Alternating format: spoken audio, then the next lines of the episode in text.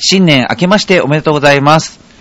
浦安ネットラジオ、ちょやへお .com、陽一郎の生き生きレディオショー、パーソナリティのいつも生き生きモットーのシンガーソングライター、陽一郎と、アシスタントのめぐみです。はい、そして今日は、チョアタロくんが 同席してくれてます。はーいよろしくお願いします。よろしくお願いします。ちょうどね、あの、僕、あの、さっき、お年玉を、はい。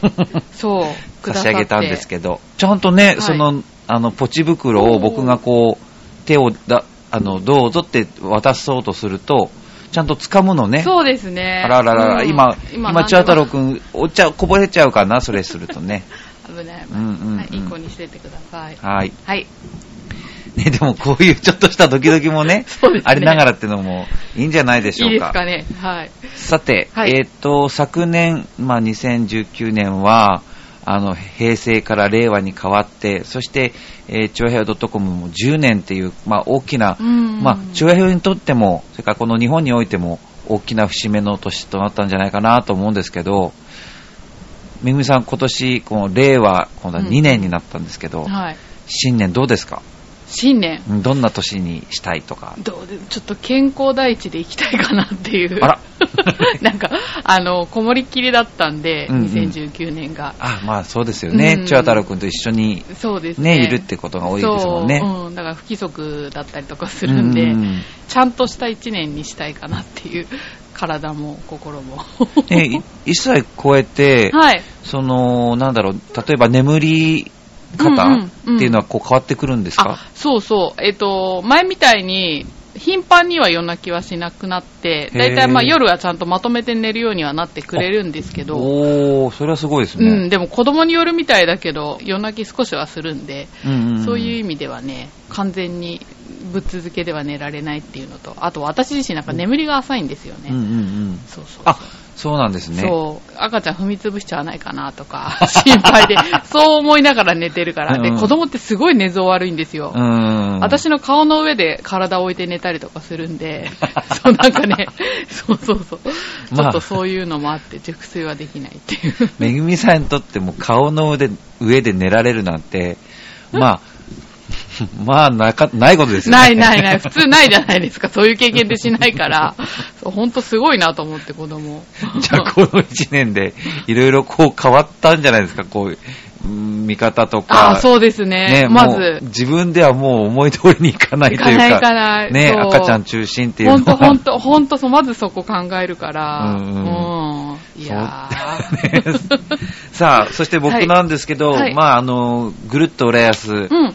はい、あの、浦安の情報番組、えー前身番組も含めまして、今年が、えー15年目というか、えーすごい。15年目突入という年なので、えーまあ、節目の年なんですね。うん。で、昨年は、あの、浦安の、まあ、アーティストを紹介するうんうん。U スタイルが10周年、それから、あの、浦安の子供たちを集めてやっている、えー児童合唱のイルカ合唱団も、まあ、10年って、まあ、その節目だったんですけど、今年はその番組の方がし、えー、ジェイコムの番組が15周年ということなので、まあ本当にこう、長くやらせてもらって、本当にありがたいなと、まあ思ってますね。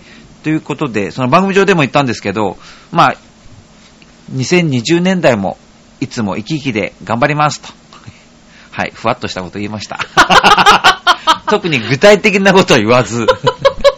で、その番組の相方の高見こと井上高見も、うん。なんか、な、なんか、前踊りますみたいなこと言ってましたよ、なんか。へー。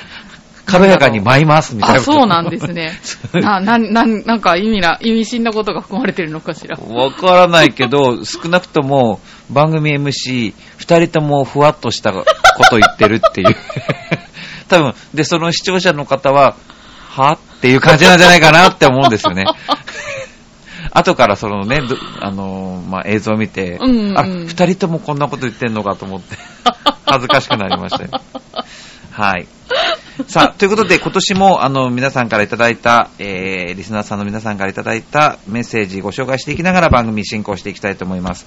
えー、今届いているのは、えー、千葉デールくん、イサムちゃん、ジャクソンママさんということで、で、今月は2回に分けて放送しようと思いますので、えー今回は、えー千葉デール君とイサムちゃんですね。はいえー次回、えっ、と、ジャクソンママさんとイサムちゃんご紹介しますんで、えー楽しみにしててください。そしてまたこれを聞いてらっしゃる方で、えーなんか、何でもいいです。一言言いたいなと思ったら、あいうえおだけでもいいので送ってください。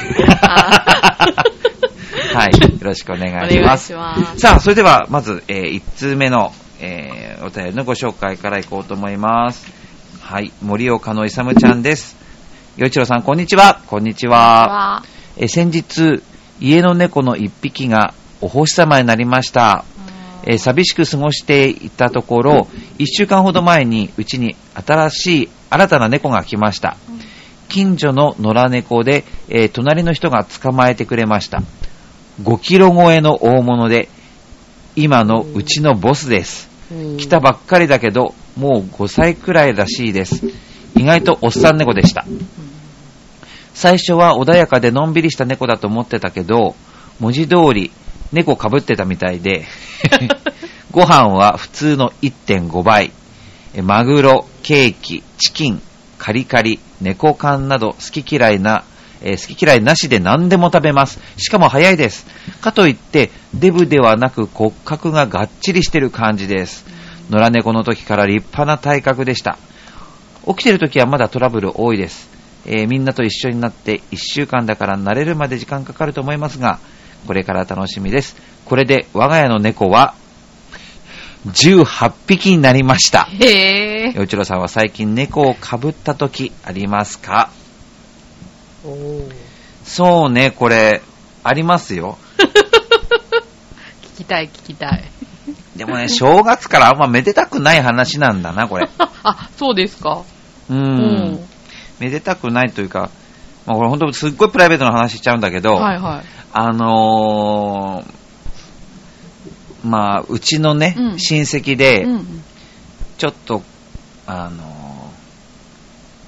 迷惑をかけられ続けてきた人がいるんですよ。うんで、うちの父がその親戚の方に、うーん、まあ、わまあ、本当に父が亡くなるくらいの時は相当だったんですけど、うんまあ、その方、ご自身で意識あるかないか、そんなことは僕はしたことじゃないんだけれど、すごく嫌がらせを受けてたんですね、うちの父親。母親もですけどね。で、まあ、父親が亡くなってた時に、うんその方も含めて親戚一同招かなかったっていうことがあったんです。あで、そしたら今度はそれの腹いせなのかどうかはわからないんだけれども、うちの母親の母親、まあ僕の母方の祖母が亡くなった時に連絡をよこのよこさなかったんですね、その方が。へー。っていうことがあったんです。うんうんまあもしかしたら連絡先忘れちゃったのかもしれませんね。わかりませんけど。ああ、そうなんだ。そういうことがあったんですようんそしたらですね、あの先月というか昨年末、うんまああのうちの母親が一番仲良くしていた弟が亡くなったんですね。で、まあ僕も大変お世話になったしうん尊敬している本当に素晴らしいおじさんだって、うんだったので。で、東京の方にいらっしゃるんで、で、母親が出てきて一緒に参列させていただいたんですけど、あの、そちらからはちゃんと連絡来たんですよ。うんうんうんうん。あーありがたかったですまあ、もちろんうちの父親、父親の言うことですからね、まあ、誰が来てほしくないっていうのは分かってたけれども、うんそのおじさんも含めて皆さんお招きできなかったんですようん。お知らせできなかったんですねう。んやっぱ父の言うことですからね。ああ、そっか。ですけれども、そういうことがあったにもかかわらず、うんちゃんとうちの母に連絡をくれたという、その、おじさんの、まあ、おうんまあ、奥さん、おばさんですよね。うんいとこに本当に感謝したいんですけれど、うんまあ、そんなことがありました。うんそして、あの、うちの父の死後、その、癖の悪い親戚は、まあ、いろいろ送ってくるんですね。餅だとか、お米だとか、うん日本酒だとか。うんで、僕は住所を教えていないので、し知らせてないから送ってこないんだけど、うちの兄のところに来るわけですよ。で、それが、まあ、うん3、4年前だったと思うんですけどね、お米が送られてきたんです。兄のところにね。はいで、僕、まあ、前、ほとんど毎日母親と連電話するから、うんそのその日も母親に電話したら、うん今ねって、このお米の中の悪い米を今、その、なんていうの、選別してるんだと。へうん。9月頃の話ですよ。うん。悪い米が入ってる。うん、まあほら、うん、ね。あ、そうなんで、それ何言ったら、うんうん送られてきたんだって。それ古い米ってことって言ったら、そうって。米が送られてきてるんです、9月に。へぇ農家から米が送られてくるんです。え、どういうこと？で、おもう僕は、うん。まあカチンとくるんで、うん。あ、そうって言って、分かったよって言って、うんまあまあまあ、ね、そうやって選別して、まあ食べたんでしょ。うん。で、その、今回、この度亡くなったおじさんのところに、うんまあ、その時電話したんですよ。うん。そしたらね、いや、あの、うちのところにお米送られてきた？って、うん、お送られてきた。うん。で、それもしかして、っていうか、うち古いお米がね、兄と、兄のところに来てたみたいなんだけど、うんもしかしてうちだけなのかなと思って、ちょっと電話してみたんだけどって言ったの。うんうんうんそしたらね、あ、うちも古い米だよって言ったの。あ、あ、そう、じゃあ、分かった分かった。うん、おじさんのところもそうなんだ、みたいな。うんうんはいで、うんそれで電話切って、うんそしたらね、その月末ぐらいに新米が送られてくるんですよ。なぜか知りませんけどね。っていうことがあったんですよまあな、なんでも僕ね何？うんまあ多分、うん、聞いたんでしょうね。まあこ古い米が余ってたんでしょうね。それはもったいないですよ。だから方々に分けたんじゃないですか？そういうこと？うん。で、新米食べたかったんでしょうね。そりゃそうですよね。まあ古い米早く処理したいじゃないですか。まあね。ね、もったいないですからね。まあ、もちろん手塩にかけて育てたお米でしょうからそれはもうね人に送るときに、まあまあいいけだど。から、まあ、東京で9月って言ったらもう新米って、もう8月から出回ってるももんですからね。だから、はい。はいまあ、新米の時期に小米も来られてくってすごいなと思ったんだけど、うん。まあ、おじさんのところにも来てたから、あまあうちまあまあまあまあ。うちだけじゃないと思って安心した。なるほどなるほど。その翌年だったと思うんですけど、うん。今度はね、あの、賞味期限の切れた日本酒が送られてきたんです、兄貴えー、ダメでしょ親戚だけど、親戚だからって、いやむしろ。、だからもしかしたらね、おじさんも相当ね、お年だからね、そのうちの全員が、もう、あの、賞味期限のところ、数字が読めなかったのかなと思うんですよ。それは、それはちょっと、猛録しすぎでしょ。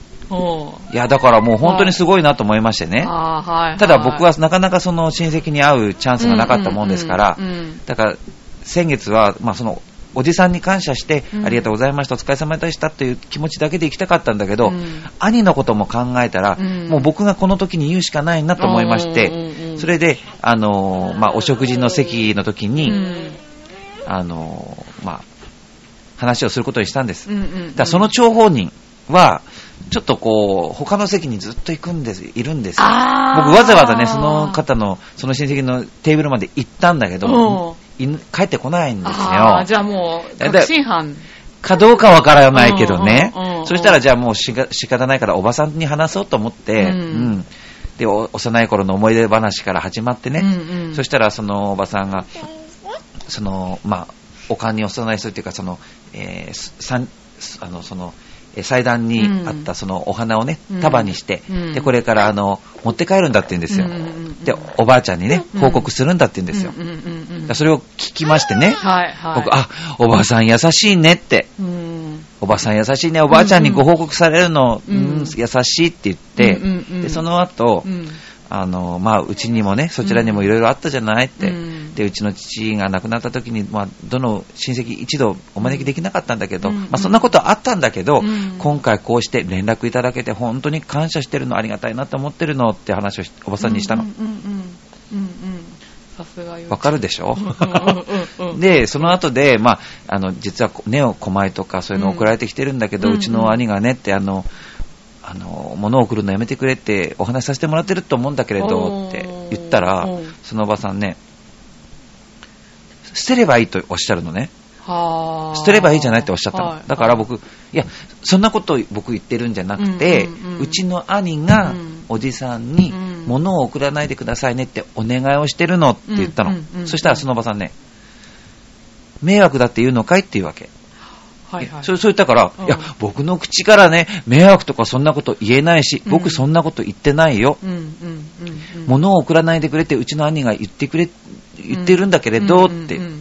だから大事なことなんで3回言ったんですよ。はいはいはい。だけどほら、なかなかのれんに腕押しっていうことも考えられて、どうなるのかなと思って。うんそれでね、うんえー年末に、まあ年末年始、うんまあ兄のところに行って母親とね、過ごしたんで、うんその時に、送られてきたって、毎年お餅が来るからね。どう？ってうん来てないんですよ。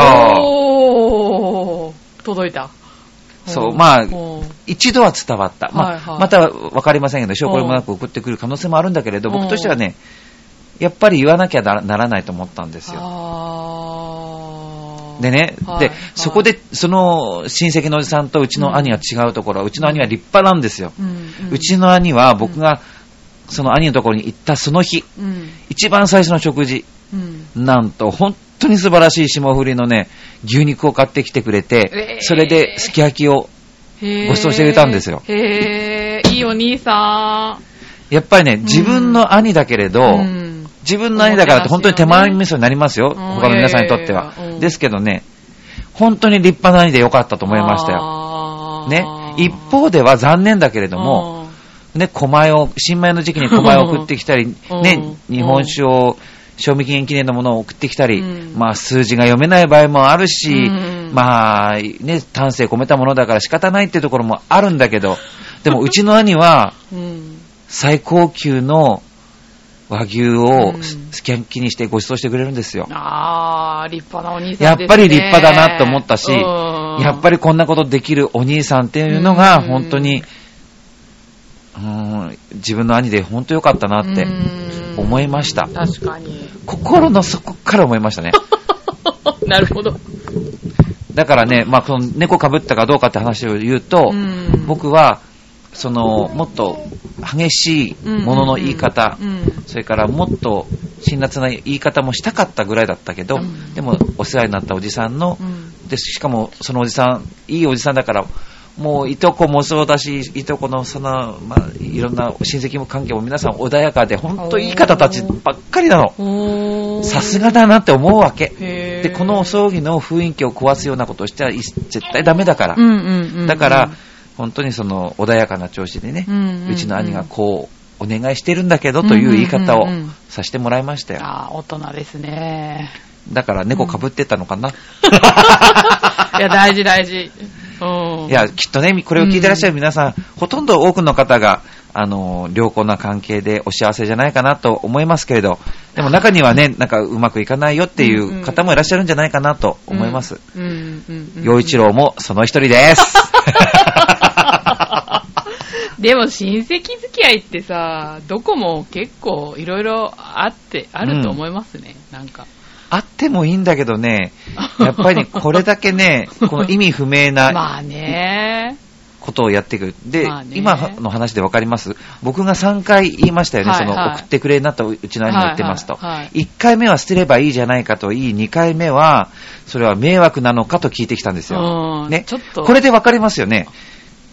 一発目で捨てればいいじゃないか。すぐ出てきたんですよ、この言葉。葉2回目は迷惑なのかと来たんですよ。うん。これどう思います？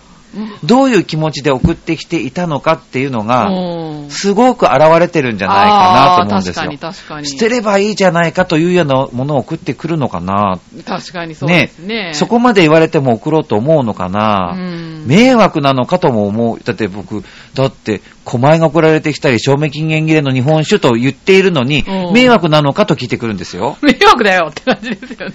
これは、一般的にどうなのかってことを考えてほしいんですよ。確かに。だから僕、これでね、うんこれで再度送ってきた場合は、うんあ、これは完璧にね、うん。あ、迷惑を、あのー嫌がらせをしているんだということが。はっきりすることになるんで、うんだからぜひとも送ってもらっていいと思ってたんですよ。僕だから、送ってこなくっても正解だったし、送ってきても対処のしようがあったんで、ど。どちらでも正解だったんですよ、僕。なるほど、なるほど。うん一番いいのは送ってこらないのが一番いいんです。うんそうですねれはうちの母親と兄がそれを、ね、手にするわけで、うんそこに行かないっていうのが最善の策だったんだけれども、うんまあどっちでもよかったんですね、僕は。なるほど。でも不思議でしょ？まあ、わざわざ送る手間もかかるじゃないですか。送料だってかかるのにね。で、送らないでって2回も言われてるのにまだ送るっていうのも、その、の、うーん、それはやっぱり嫌がらせですよね。まあ送らないでくれって言われてるのに送るんですから。でもなんか、田舎のおじいちゃんおばあちゃんとかって、うん。もう送んないでくれっつっても送ってくるっていう風に言う人結構い。や、それ多いいいものだったらいいんですよ。まあ確か。にね。いいものだったら、いや逆にいいものだったらそれ、言いづらい僕も。確かに確かに。うん。うん。だから、うん、確かに。いいものじゃなかったから。うんうんだからもうはっきり言えたんで。なるほど。